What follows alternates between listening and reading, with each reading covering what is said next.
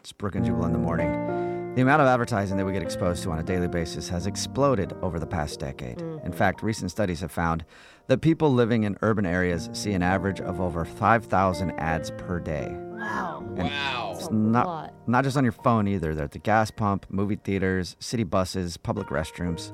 It's pretty impossible to avoid. Mm-hmm. And even with all of that advertising going on, companies are still trying to find new, sneaky ways to get their brand into your brain and trick you into buying stuff. Well, there's a weird new trend in viral marketing, and it's being called the most desperate strategy yet. Hmm. Now, corporations are shelling out tons of cash to put on corporate sponsored musicals. What? Yeah. like on Broadway. Like Broadway is going commercial. They're called branded musicals, and it all started back in 2018 when Carl's Jr. opened up a new restaurant location in downtown Manhattan. Okay. And they decided to promote it by giving away tickets to a burger themed musical called Written in the Stars. oh my god. And people went? oh, yeah. I would go in a heart. I would Would check go it out. see, uh, I'd be interested Carl's to check it out. Junior? Yeah. Oh my god.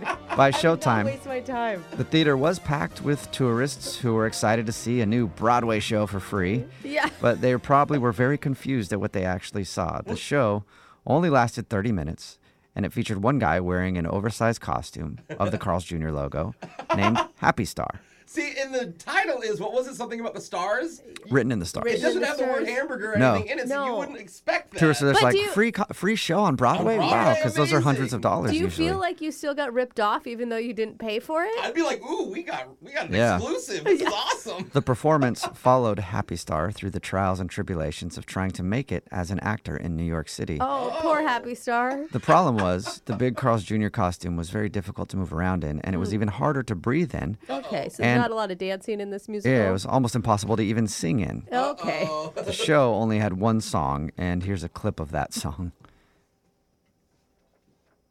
What comes next? That part's the hardest. Once you put the star in starving artist, only one thing makes me feel like a winner. A hearty, homemade hamburger dinner. Oh my god. Yeah.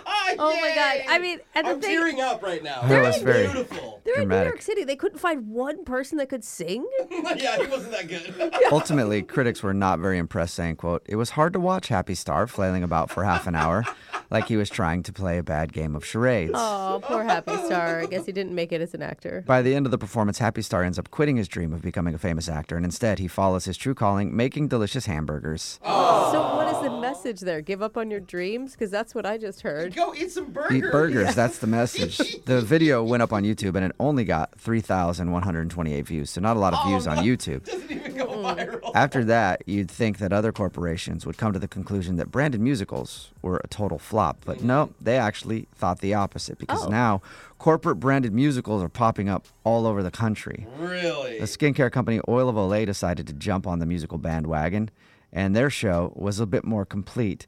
They had more than six performers, several costume changes, and actually a sort of famous actress. Sort of. Really? Yeah, former SNL cast member Anna Gasteyer. I don't know if you remember her. She was in Oh, it. she's the one with the curly hair, right? Uh, yeah, I think so. I saw her, I'd know her. I know the name, and I can't think of her right now. But anyway, it was about a woman who's quote lost her glow, and she's transported by a magical jar of face cream to the land of glow, so that she can get her groove back. It's just got to be funny, right? Because she's a former SNL cast member, so she's got some some humor about her. The performance Oil of Olay recommends different skincare products for people to use from their line. And after it was over, the company loved the show so much that they actually tweeted the Tony Award suggesting a new category be added to the awards for branded musical, best branded musical. You guys, Dude, it's I not want- a brand. It's literally just a long commercial with singing in it. yeah. I want to see it. Currently, the most popular brand in musical is being put on by the candy company Skittles. Oh yeah. Skittles actually hired a famous Broadway writer and producer to put the play together.